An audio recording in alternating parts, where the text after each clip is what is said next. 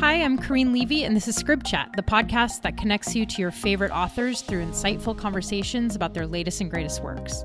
In this episode of Scribd Chat, growth product manager at Scribd, Alex Korchinski, sat down with the San Francisco bureau chief for Inc. magazine, Jeff Bercovici, to talk about his book, Play On The New Science of Elite Performance at Any Age, a deeply reported look at the science and strategies that are extending the careers of elite older athletes. Alex and Jeff touch on what teen athletes can do to be able to play sports later in life, easy and inexpensive tips and tricks for older athletes, and some of the methods and strategies that were most inspiring to Jeff during his research. You can read Play On for free on Scribd with your subscription. And if you're not yet a Scribd member, you can read for free for 30 days by downloading the Scribd app or visiting scribd.com. That's S C R I B D.com. And with that, here's Scribd's Alex Korchinski and author Jeff Bercovici in conversation at Scribd's headquarters. Jeff, we're so happy to have you. You wrote this book, Play On, The New Science of Elite Performance at Any Age. We want to welcome you to Scribd Chat. Thank you for having me. I am Alex. I work at Scribd. Jeff, can you tell us about your book? Sure. So, the book is about this phenomenon that we're seeing in the sports world where a growing number of the athletes who are are dominating sports, you know, in almost every sport you look at, are in their 30s or, or even in their 40s, like well past the, what would have been considered peak age for athletes uh, a generation or two ago. I mean, you're seeing, you know, whether it's LeBron James, Roger Federer, uh, Serena Williams, Shalane Flanagan, it's happening all over the sports world.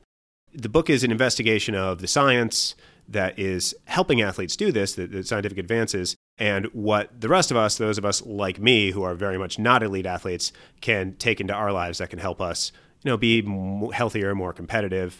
Awesome. Uh, I'm so excited to talk about this book because almost immediately when I started it, I felt this personal resonance to it. So we have a couple co- things in common. I played soccer.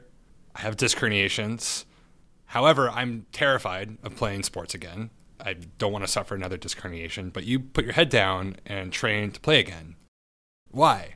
Like what what what do you love about playing sports and uh, pushing your body? Well, there's so much that I love about sports.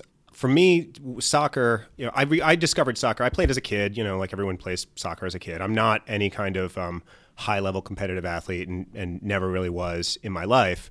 But I I love sports, and I love you know pushing my body, that feeling you have after after doing it, and I love. Um, I especially love sports that I'm bad at. I, I, love that feeling of like starting out being bad at something, but working really hard and getting better at it. And that's something that, you know, I think for those of us who are not elite athletes, sports offers you in this really like egoless way. Like I can walk on a soccer field and say, I'm the worst person on this field.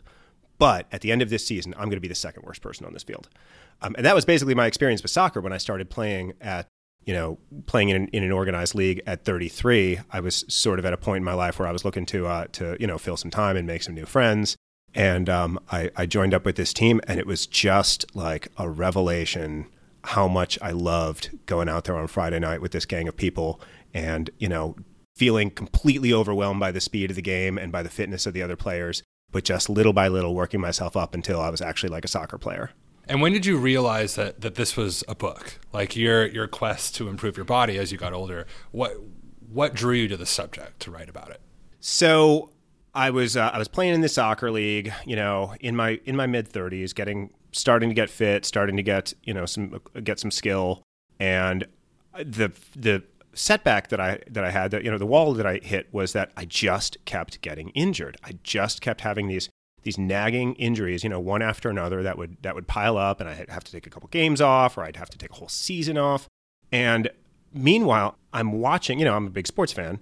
So I'm watching these sports and you start to hear more and more stories about these athletes, like you know whether it's um, Tom Brady or, or for me, I was I was watching uh, soccer in the Olympics, and you know the announcer mentioned that Ryan Giggs, the captain of the British team, was 38. I'm thinking, what are all of these players doing? How are they able to play, you know, 10 competitive levels above me and play whatever? I mean, if it's basketball, it's you know 80 games a year, 75 games a year, and their bodies aren't breaking down. So I just sort of started to like clip out news articles, basically like really clip and save when I'd see uh, that Kobe Bryant was getting this this treatment, you know, this experimental treatment in Germany, or Tom Brady eats this weird diet. So I, I started to collect these things personally, and then really, I, I was having uh, drinks with this agent in New York, and he said, you know, do you have any book ideas? And I was like, and, and I, I, mentioned a couple that were sort of, you know, seemed to me like book ideas. And he was like, yeah, that's not really an idea. That's not really an idea. And then I was like, well, I've been thinking a lot about like sports and aging recently and like the science, you know, of, of, of what actually allows some of these athletes to extend their careers. And it was, it was that kind of thing like, like, it was like, as I said it, I was like, oh yeah, that's a book idea. like I hadn't even been thinking about it.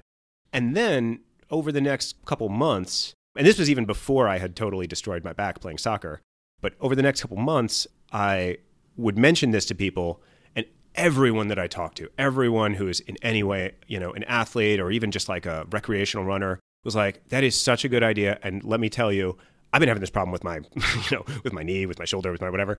It it just as soon as I started thinking about this as a book, I realized it was something that would be of interest to so many other people besides myself. You know, it's the, it's the classic kind of I wrote it for myself, but it turns out there are a lot of people like me. Right. Like I am one of those people. I saw it immediately like how can I better my my athletic performance with this horrible injury? And uh, I guess I'm I'm curious from your perspective, you reference a lot of athletes in the book. Who would be your your Hall of Fame for old athletes? Who would you put in that group of people who you mentioned Tom Brady, um, you mentioned Kobe Bryant. Who who are these models that you look to as these older athletes who still could achieve performance? Tom Brady, obviously. Roger Federer and Serena Williams both doing things in tennis right now that that no one has ever done, and in and in in somewhat different ways and, and for somewhat different reasons. But I mean, to do it in tennis is really, to me, I mean, I, I play tennis and I love tennis. And it's an especially incredible accomplishment because the sport has gotten so much more brutal and demanding on their bodies over the last 30 years. I mean, you know, they used to play most of the tournaments on grass. They used to, you know, play with these wooden rackets that were much more forgiving to hit with. So I, I actually think for all the attention that they get for for what they're doing, you know, in their late 30s, they deserve even more attention than that because it's amazing. You know, you have some some some athletes historically like Nolan Ryan, people always point to you know, Brett Favre. I'm from Wisconsin, so Brett Favre is a personal favorite of mine, and uh, talking to him for the book was was really interesting. But I think that the the Hall of Fame, you know, is full of people who are doing it right now, and that's that's to me why this is such a such a story of the moment. Totally. I mean, look at LeBron James. He's in his 15th season, and he's playing like he was when he was 25. I, I think I don't know if this is still the case, but uh, as of quite recently, he was leading the league in scoring for the first time in his career. I think this is actually this was the first time he played 82 games in a season at 33 years old. Yeah, it's amazing. It's crazy. Another thing I loved about the book was how many different athletes and experts you got to talk to. So, everyone from people who are, you know, leaders in their field in sports science to professional athletes to Olympic gold medalists. What what was it like being around these people? Like how did well, first of all, how did you get access to these people? And then what was it like being in their company and learning from them? It was fascinating, obviously. There were some athletes who who were really interesting and insightful. Athletes are they're all over the place. I mean, they're they're people. So some of them are really interest really proud of the fact that they've managed to, you know, do something at an age that that most people couldn't do it at, and they really want to talk about how they did it.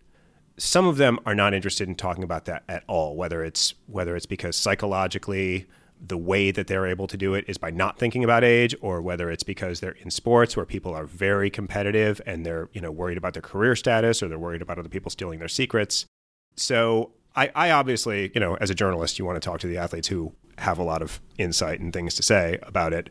I particularly loved talking to a lot of the sports scientists and coaches you know, I spent some time uh, with Meb Keflezighi, the American marathoner who won the uh, Boston Marathon in, in 2014, years after Nike had written him off and, and dropped uh, his sponsorship because they thought he was too old and he wasn't going to win more races. So Meb was fantastic to talk to. He's a, he's a lovely person. And, uh, you know, watching him train, you appreciate what he does in a whole different way. But I, as I was watching him, I was riding around in the support van with his coach, Bob Larsen, who's a legend in American, in American track and field. And you know, probably more than anyone else, the person who's responsible for Americans training the way that they do now, which is why you're seeing a wave of Americans now competing at the highest levels in, in distance running, like Shalane Flanagan, you know, who just won the New York Marathon. A lot of that comes back to to what Bob Larsen started doing with his athletes like 15 years ago, and he is just a trove of amazing stories about about that sport. When you think about the people that you learn the most from, or the people that you agreed the most with their practices? Because you covered the gamut with people's crazy, wacky practices to improve their longevity. Was he one of those people? Did was there someone else that you thought was like the prototypical older athlete? At one point in my reporting, I went up to I went up to Victoria in British Columbia, and I spent uh, a few days with. There's a, a sports scientist there named Trent Stellingwerff, who's one of the leading sports scientists in, in Canada. He's a he's a younger guy, but but he's you know a, a leading light in that field now. And he, among other things, he coached. He was coaching his wife, uh, Hillary Stellingwerff, who was a, a middle distance runner on Canada's Olympic team. They were just fantastic. I mean, they were fantastic for, for a number of reasons. One, because Canadians are just the nicest people in the world for some reason. Um, Hillary was one of these athletes who has just so much insight and thought, and really had a, had a fascinating personal story about how her she basically was out of the sport for a while because she got pregnant and had a baby. And under the rules of uh, Canada's Olympic Association at the time, you could take off so much time for injuries, and they classified pregnancy as an injury. So she was out of the sport so long that she basically like lost her national sponsorship and she said this is screwed up you know it's it's not it's sexist for pregnancy to be considered an injury and she sued and actually managed to get the rules overturned for for all female olympic athletes in canada which was pretty cool but the other thing that i really i thought was so valuable about the time i spent there is canada is they're much more resource constrained than the us when it comes to the money that they spend on their athletes so they have to be super, super efficient when it comes to athletes' time and the money that they spend on them and only do things that they really think work. So Trent is very focused on periodization of athletes, on recovery, you know, basically on on on sleep and like a couple and, and good nutrition, and that's it. He doesn't do a lot of the stuff that sort of, you know, a, a lot of the sports science that we hear about as consumers that supposedly is extending athletes' careers. The word science applies kind of loosely. Like often there are some small scale studies that that that suggest that it works. You know, they're they're so new that they haven't been reproduced at the kind of level that you'd want for really you know rigorous research. But these athletes do it because their careers are short, and they say, "I want to do everything I can to win now." And if if I think something, you know, if I think there's a one percent chance that something might add one percent to my performance, I'm going to do it.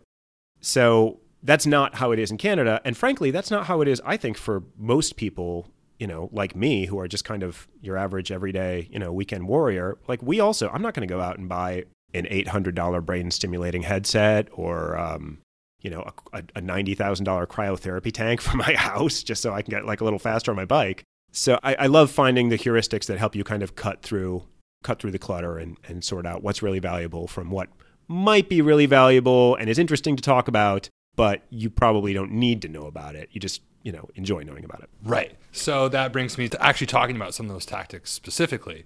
I'm curious, was there a piece of nutrition advice or, you know, a piece of recovery advice or just a general idea of how to improve your performance across your career that you just flat out thought was this is totally untrue? Like this has no bearing whatsoever? Yeah, definitely. Nutrition advice is probably the area where there's the most nutty science floating around. I think it's because nutrition is so fad driven. So basically, human nutritional needs don't change that much, but nutritional fads change probably faster even than like fitness fads do. So there's just a lot of room for bogus science. Let's call it bogus science to, to flourish there you know, Tom Brady has gotten a, a, a fair amount of scrutiny. Tom, so uh, Tom Brady uh, works with this guy Alex Guerrero, he, who he calls his like body guru. You know, who de- designs his training programs, does body work on him, and also designed this diet that he eats that supposedly is based on making his blood more alkaline so that he doesn't experience as much inflammation. It's not very good science behind it. Um, you know, to the extent that that Tom that it certainly works in helping Tom Brady keep healthy, it's because of some really basic things like the fact that he like eats a ton of vegetables, he doesn't eat a ton of, you know, he doesn't eat a lot of sugar or a lot of processed foods, you know, things that you don't need to be an extreme eater and say I'm never going to eat a strawberry to experience 99% of whatever benefits Tom Brady's getting from his diet.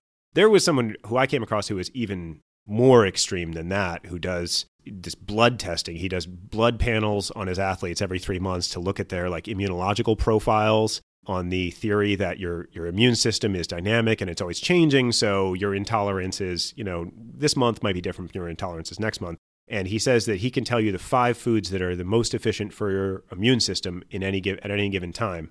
Like he had Dwight Freeney, you know, the the fantastic uh, defensive lineman. He had him eating only ground beef and pinto beans for like weeks at a time leading up to games. Because he said these are the things that your immune system tolerates the most. I mean, Dwight Freeney played very well on that because he's a freak of a person. You know, he's an amazing athlete, but uh, that's bad science. Totally. And to me, I'm glad you mentioned the what the blood alkalinity? Because that seems you mentioned in the book that it's pretty much the same regardless your blood unless there's some some serious exceptions but. There's not nothing to it. I mean, there there are some medical conditions where your blood can be uh, where your blood can be acidic and, and it causes problems. You know, it's it's very well known that taking large amounts of uh, sodium bicarbonate it can it can make you a better it can it can improve performance in things like sprinting by uh, delaying the point when you start to feel that lactic acid burn in your muscles. But overall, yeah, his Tom Brady's blood is not more alkaline than my blood because he drinks you know alkaline water and you know doesn't eat beef. Like homeostasis controls the level of acidity in your blood pretty well. Right. And uh, what what's your opinion on some of these diets that are color diets? You know, only eating red foods or yellow foods or whatever else. It goes against like the problem with all of these diets is that even the ones that are basically good diets still often work by eliminating a lot of things. And one of the most basic pieces of good dietary advice you can get is diversity. You know, you want to get nutrition from as many different types of foods as you can. So when a diet, you know, when a diet is saying don't eat strawberries or don't eat, you know, yogurt or for most people that's going to be bad advice. Now, look, there there is emerging science happening here. I mean, I mean just in the time I was researching this book, the the consensus on on gluten intolerance shifted a little bit to the point where now it's it's it seems to be the case that uh, there is a large number of people who have an intolerance to gluten but don't have celiac disease. And you know, 10 years ago, that was not thought to be true. So, you know, they're, they're, we're going to find out in the next, I don't know, however many years, but we're going to find out that, yeah, there's, there are genetic variations that play a big difference in how you process different foods and, you know, what sort of byproducts it leaves in your body. But again, for the most part, you can probably get, I mean, you know, the, there's this 80 20 rule that applies to so many of these things where you get 80, 80% of the benefits from doing, you know, 20% of, of whatever it is you can you can get most of the benefits of of any good diet by by basically listening to your body, not eating stuff that makes you feel crappy, and and just you know eating a lot of whole unprocessed foods. Which makes total sense. And one of the things that I was really interested in was it's really easy to you know hate on Tom Brady or these super famous athletes who put themselves out there, but you also have someone like Kirsty Coventry who seems generally pretty lovely. Awesome, I loved her. Right. And then, yet, she says a piece of nutrition advice that you just disagreed with. And I'm curious how you balance that criticism of someone that you liked with being like, this is not totally true. Well, okay. So Kirsty Coventry is a swimmer. Um, she is she is actually the most decorated Olympic athlete from Africa in history. She's from Zimbabwe. There are two things that, that I will say uh, in her defense. One of which is that she is not a sports scientist. She is a swimmer you know, she she is very well informed about a lot of sports science, but it is not her job to uh, read you know nutrition studies. The second is in much of the world, genetically modified organisms, which is her diet. I mean, among other things, she doesn't eat genetically modified organisms because she she believes that they are more difficult for your body to process and consume energy that your body would otherwise be able to use for competition and healing the U.S. has a pretty different stance to GMOs than than than Europe and a lot of the rest of the world does. Uh, it so happens that the American uh, stance to, toward GMOs is much more in line with what a vast, vast amount of science has found. But um, you know, if if you're from a different part of the world, you probably would have a slightly different attitude toward that kind of food. Interesting. And so she seems generally lovely. Some of the other people seem kind of arrogant, frankly. And I'm curious, as these people were telling you facts, um, so color diets or whatever else, or kind of this pseudoscience, did you find yourself kind of nodding along and getting caught up in it, only to debunk it later, or did something go off in your head like this? This can't be true. there were definitely times there were times that some things I was hearing struck me as bogus. Put it that way. And, and that the people peddling them. I mean, there's a there's a lot of people in the world of kind of sports performance science who have a lot of degrees that you're not sure what the degrees mean and who seem to be experts in a large number of different things, which to me is always, you know, kind of a red flag. However, I will also say I came across some things that that seemed too good to be true, but as far as I could tell, the science checks out and you know, when I would when I would cross check them with other people who uh, who, you know, I knew to be experts and, and skeptics, uh, I found out that they that they checked out pretty well. You know, I mean, one thing that um, there was a technology that I find so fascinating called KAATSU that uses blood flow restriction training. It's been around for a while. It's been popular with bodybuilders. The idea is you you basically cut off the returning blood flow from a muscle or a group of muscles while you're exercising and by trapping more blood in the muscle, it flexes the capillary walls and causes a release of, you know, various hormones that basically accelerate muscle building while while putting much less stress on your body. You your your body reacts to the exercise as though you had done much more strenuous exercise than you actually have. And it also has all these kind of downstream effects like the, the hormones also happen to promote healing and you know things like that. When I heard about it, I'm like this sounds like something that you'd see on an infomercial, you know. It's it's one of these products that uh, you know, it slices, it dices. But as far as I can tell, it's it's a very it's a technology that is accepted by people who don't work for the company, um, and and is catching on very fast, and and has you know it's it hasn't been the research that's been published on it is is much more extensive in Japan than it has been here. But you know something like that, I, I don't want to be I guess a knee-jerk skeptic is is what I'm saying. My my sense, uh, my intuitive sense of what's solid science and what's hokum was not a hundred percent reliable guide. I, I, definitely had to, you know, go to the primary source. So that leads me to those actual primary sources. As you were doing the research for this for this book, was there a book or a study that or several of them were like, yes, that sums up exactly what I'm feeling? Like was there a particular key source that kind of unlocked a lot of knowledge for you? Well, Trent Stellingwerff was was very useful. He he basically before our my my reporting trip up there, he gave me a lot of homework reading so that was great. Um, there's a lot of um, there's a guy named David Costill who uh, started the Human Performance Lab at Ball State University, and he he was basically the first person to do a lot of physiological studies with endurance athletes. Basically, he he was um, you know he's he's looked at in many ways as as the father of you know one of the fathers of sports science as we know it. So he's he's got a great book on um, on the physiology of running that has a lot of information about about uh, aging and how how athletes age. Those would be a couple of big ones. Cool. And I've heard you talk a lot about these sports scientists. And I want to focus on one specifically, and that's um, the guy from P3. His name escapes me, but it resonated. Marcus Elliott. Marcus, Marcus Elliott. Elliott, yes. And I'm from Santa Barbara, and P3 is based in Santa Barbara. And so locally, it's this pretty well known thing. Outside of Santa Barbara and outside of these professional sports, not super well known. But you went there and it seemed to be this really interesting experience for you and what you learned. I'm curious how that changed your perception of, of sports science and what it's capable of.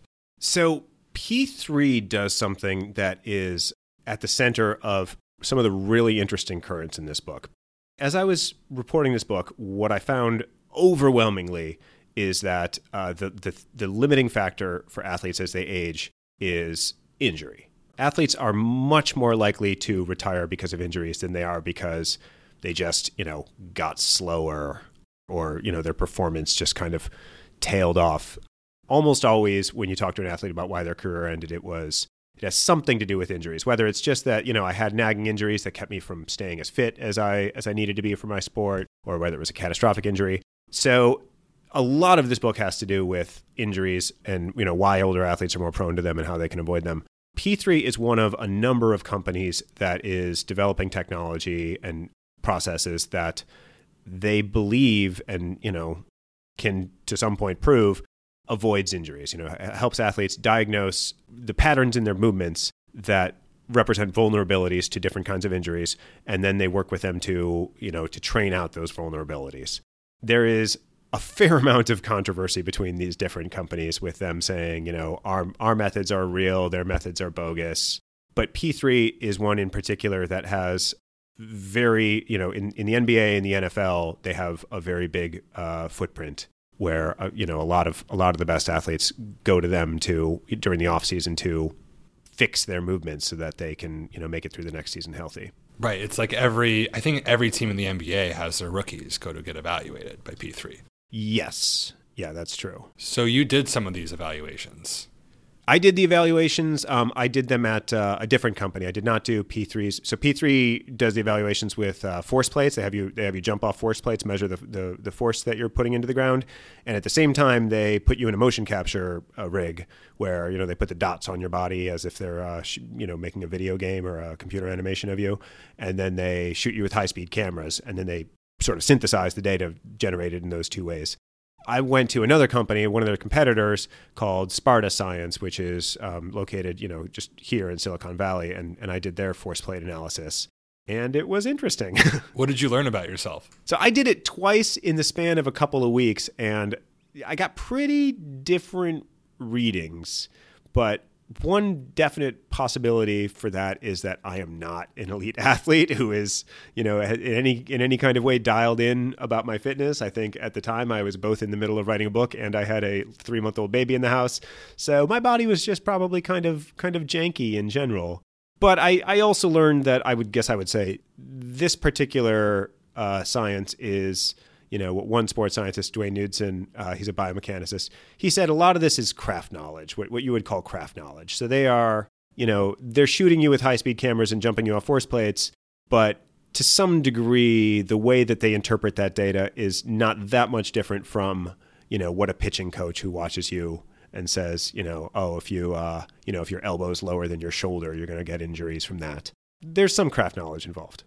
And one of the stories that I loved about you actually going through these training sessions was the story of the coyotes watching you. Uh, and no coincidence, I think that's one of the stories that led off the book. Tell us a little bit about that story. So I had gone to this place called um, Exos, which is a, a, a big uh, a chain of performance clinics. A lot of athletes train there. Um, I, I, was there just for sort of a general overview of they, they they're active in a lot of these different areas. And I, I was getting a, a, tour there and a taste of what they do. It was the time, it was during the NFL preseason, so I was watching um, Colin Kaepernick and a bunch of other, I mean, he's out of the league now, but and, and a bunch of other, you know, big name NFL players do their, their preseason workouts, their pre preseason workouts, I should say. And then I had some, some downtime to kill, so I went through, they were like, hey, you want us to put you through one of our evaluations? So I, I did a workout with um, a guy who was an NBA prospect at the time and it wasn't so. So one thing that um, that I found about the way that athletes work out is it's very precise. There's there's a lot more precision than there than than we sort of think of. You know, it's often often there's there's more precision and less kind of all out effort.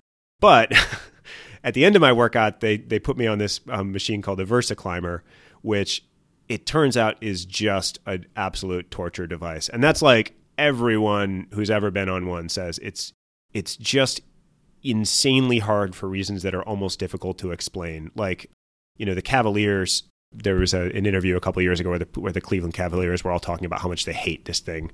They that, that as a team they bonded over their hatred of the VersaClimber. So I went on the VersaClimber. They they put me on it. They're like, "Oh, you do four minutes on it. You know, see if you can climb 400 feet. That's your target." And I was like, "400? Yeah, I think I can climb 400 feet in four minutes." I almost threw up I really thought that I was going to just throw up all over the floor of the gym. And then I got off I got off this machine at the end of my four minutes and they're like, Hey, um, don't be self conscious or anything, but the uh, the coyotes are watching you. And I was like, That's really funny. The coyotes are watching me because I'm like gonna die, right? I guess the coyote and they're like, No, no, no. The uh, the Arizona Coyotes are here training over there, and they're all looking at you right now because they're they're worried that you're going to die. Oh man, uh, when did you realize that you were a character in the book? Because initially, it seems to me you're motivated. Well, your initial motivations came from yourself, but you also cover a ton of science, a ton of, a ton of studies, a ton of interviews. Did you always know that that your kind of quest to figure out the secret to sports science was going to be part of the book, or did that come later? I knew that I wanted to. I, because I knew that I had this experience as somebody who who had gotten to an age where I I really realized you know what what aging meant for my ability to be athletic in the way that I wanted to be. I knew that that was an experience that resonated with a lot of people, so I knew that I wanted to talk about that experience and and my you know particular experience of having a, a, a serious injury and working back from it. As far as structuring the book, where I was the kind of um, point of view character in, in a lot of these scenes, that was something that I didn't even really realize that I was going to do until I started writing. I, I just discovered that it when you're dealing with, when you're writing a book with a with a large amount of science in it, there's a, a, risk that it becomes a textbook. You know, you're saying this is the chapter on nutrition, this is the chapter on on surgery. So I, I needed some kind of narrative tissue to make it feel more like a story and less like a textbook. And I realized at some point that like my journeys were the narrative tissue. Interesting. I want to talk a little bit about the recovery aspect yeah. of sports. Um, so, everything from cryotherapy to sleep, sleep seems to me to be the most important. Would you agree? Uh, absolutely. Sleep is, you know, far and away the most important. I mean, it's it's how your body recovers, and it's also, you know, a really good um, barometer of your health. Um, for instance, um, athletes who are overtraining, like one of the first thing that happens if you're developing overtraining system, uh, overtraining syndrome, is your sleep really deteriorates, and then you kind of get into this um, feedback loop of you know you're sleeping worse and worse, so you're getting more and more tired.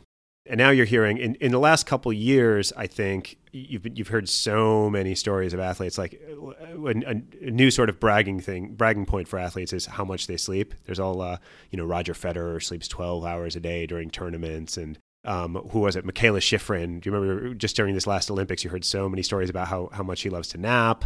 Um, that's something that's, I, I, would say, new. Right. LeBron said he slept 12 hours a day as well. And to me, that seems crazy. Like, and the irony is that as you're writing this book, you, well, you have a one year old daughter now. So you're probably not sleeping as much as you could have. No, I don't sleep well. Right. it's been a long time. Right. Um, were there any other recovery processes that you that you thought really made sense? Like, what are your thoughts on cryotherapy? It seemed to be a mixed a mixed bag. Okay, so this is something that's really that's really interesting, and this is one of those areas where I I went definitely went into the research with ideas based on you know ideas that had come out of being a, a consumer of sports media that were very different than the ideas that I left with because I, I you know as a consumer you would hear about, you know, oh, LeBron does cryotherapy. He's got a cryotherapy tank at his house and he does it after every game in practice. And for me, like I used to, I mean, when I was playing soccer, I would be so sore afterwards. I would take an ice bath after every, you know, after every match I played in because I just thought recovery is good, right? So the more the more recovery you can do is better. And and that's frankly how a lot of elite athletes think about it. They think, you know, okay, I know that I can't go to the gym and lift weights for eight hours a day, right? But they're driven. I mean, these are the most driven, some of the most driven people on earth. They, if they could go to the gym and lift weights for eight hours a day and make them better, they would. So what they do is they end up channeling that drive into recovery. They go to the gym for two hours and lift weights, and then they come home and do cryotherapy and they do foam rolling and they, you know, get on the vibration machine and they strap themselves to a, a device that, you know, runs electrical current through their muscles it turns out a lot of that stuff is probably not a good idea because your body needs to it needs to adapt. It, it needs to like uh, the processes that your body's going through after a hard workout are the same processes that cause it to get stronger. So cryotherapy is one where if you're in playing say a tennis tournament and you're going to be playing a match every 2 days and you just need to get your body ready to play again, you know, you just need to be feeling well enough to play again, then cryotherapy is awesome. If you if your goal is to increase your performance over, over the length of a season, you probably don't want to use cryotherapy very much because you're just tamping down your body's uh, natural adaptation response. So for me, what, what what changed for me, I went from doing you know a lot of like ice baths and drinking a lot of like tart cherry juice, you know, is another one that that seems to decrease inflammation. And like I would I would eat all these anti-inflammatory foods, and um, I went from doing a lot of that stuff to now for me, recovery is about sleep and active recovery. Actually, it's like I, I find that the biggest difference is not if I don't crash too hard after, uh, you know, if I go for like, you know, 70 mile bike ride one day, I really try not to sit to spend too much time sitting the next day because that for me is where I really have a, a dip in my performance if I do that. Do you think we should stretch more? Yeah, stretching. It's sort of funny how how controversial stretching is actually. Like, Really? Yeah, all these years later, there's there's still you know you still read every few months. There's a new study that says stretching is good, stretching is not good, stretching, um, because there's all these nuances to it. That I mean, it seems like basically where the consensus is right now is you want to do dynamic stretches when you're warming up and static stretches when you're cooling down. So if you do it the other way, it, it can screw you up. Like uh, you know, doing doing static stretches for where you're holding a stretch for a long period of time. If you're say warming up for a soccer game, actually makes you a little bit slower. It, it, it causes your it, something to happen in your muscles where where you they're, they're not firing at, at you know peak velocity anymore. But in general, do I think people should stretch more? It depends. it depends if you um, you know if you have mobility limitations. A concept that became one of the central concepts that I was thinking about a lot of this stuff through is stability versus stability and mobility. Those two things, you know, which kind of sound like opposites, but are actually actually go hand in hand with these, with one another. So you don't necessarily want to be. Tom, I mean, Tom Brady has this thing about how he tries to be pliable rather than flexible, which doesn't really mean anything.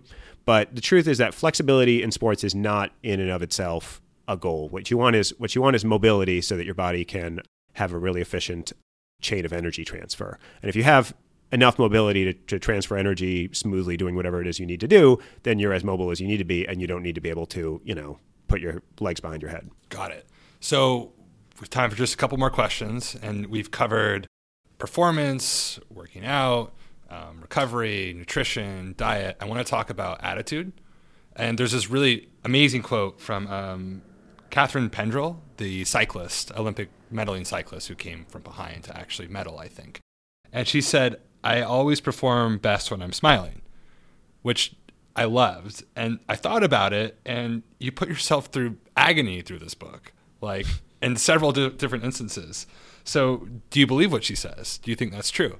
Oh, a hundred percent. Uh, that's one of the truest, um, one of the most, you know, useful pieces of, of knowledge. Frankly, you know, I, I, in in that chapter, I also say something to the effect of um, what the, the the first sort of gate you go that elite athletes go through is the ones who can treat a sport like a job are the ones who can become elite athletes in the first place. But the ones who stay elite athletes until they're in their, you know, through their like 30s or 40s are the ones who treat a job like a game. So you're always here. I mean, it's a cliche, but it's a true cliche that the athletes who are still the greatest in their sport when they're like 40 years old, they legitimately love the game more than any other. You know, Roger Federer, he loves tennis more than anyone else alive loves tennis. You know, uh, John John McEnroe said said he loves tennis more than anyone I've ever met, and John McEnroe has met every you know great tennis player of the last 40 years. Yeah, you, you have to you have to have um, you have to have joy. I mean, it really is what what differentiates these these players. Awesome. And so for me personally, you know, I'm not a world class athlete. Um, I don't have hundreds of thousands of dollars, you know, let alone thousands of dollars to spend on on improving my body. What are some simple things I can do? Probably the most useful piece of advice I came across has to do with a mistake that most people make when they work out, which is, uh, and, and and most people includes even even a lot of elite athletes, which is they work out too hard on their easy days and they work out too easy on your hard days. You you want to go into every workout knowing you know am i doing this for am i doing this for intensity to, to increase like my my sort of peak output or am i doing this for volume to increase my sort of you know cardiovascular base you do not want to mix those things. So um, like one thing that's really popular now in the endurance sports world is this idea of polarized training where you do 80% of your workout at, at like a at like a very low intensity. I mean, um, Hilary Stellingwerff, the runner, was telling me when she runs with the elite runners from Kenya, that they run so slowly on their easy days she literally can't keep up with them. She she surges out ahead of the pack. She's like i can't force my body to run that slowly. So that's that's a good one is um, just you know make sure that you're not going so hard on your easy days that you're limiting your ability to to work out as hard as you want on your hard days awesome quickly with kids if you are a parent or if you are younger what should you do to preserve your longevity as an athlete? Should you specialize in a sport? There's this pendulum swing that's happening right now where a lot of sports scientists and doctors think that that what we're seeing now is a generation of um, of young athletes whose bodies are really damaged by sports specialization, early sports specialization, and not just their bodies, but also their motivation. You know, their, their intrinsic love of the sports that they play. So now the the the new emerging conventional wisdom is, you know, whether you just want your kids to be healthy. You know, everyday athletes who enjoy uh, physical activity, or whether you want them to be world class athletes early sports specialization is a mistake. There's there's much you know let your kids play as many sports and and um, change their you know sport throughout the calendar as you can. Awesome. I'm so excited for everyone else to read your book. So I'm curious. My last question is: as you've gone through this process, the book's about to come out. At the airing of this podcast, it will have come out. It'll be on Scribd. Everyone should read it, listen to it. Do you have any advice for aspiring writers? Yeah. listen to what people tell you uh, I, I got a lot of good advice when I was writing this book, and um, that that I I probably wish I had taken. You know, uh, uh, I mean, probably the best piece of advice that that would have made my life easier is just um, show it to more people earlier in the process. I, I, I tend to be a fairly fairly secretive about my writing. I really um, the idea of of rewriting stuff is I love writing stuff. I hate rewriting stuff. I think most writers are like that. So I tend to not show things to people until you know it's late enough that the rewriting ends up being really painful. I would say I would say you know show things as early as you can to as many people as you can. Cool. So on that note, Jeff, your book Play On: The New Science of Elite Performance at Any Age. I'm so excited for people to read it. Thank you so much for talking with us. Thank you for having me. This is great. And that does it for this episode of Scribd Chat. Don't forget you can read Play On, the new science of elite performance at any age, on Scribd for free with your subscription. If you're not yet a Scribd member, you can read for free for 30 days by downloading the Scribd app or visiting scribd.com. That's S C R I B D.com. Thanks, and we'll see you again next time.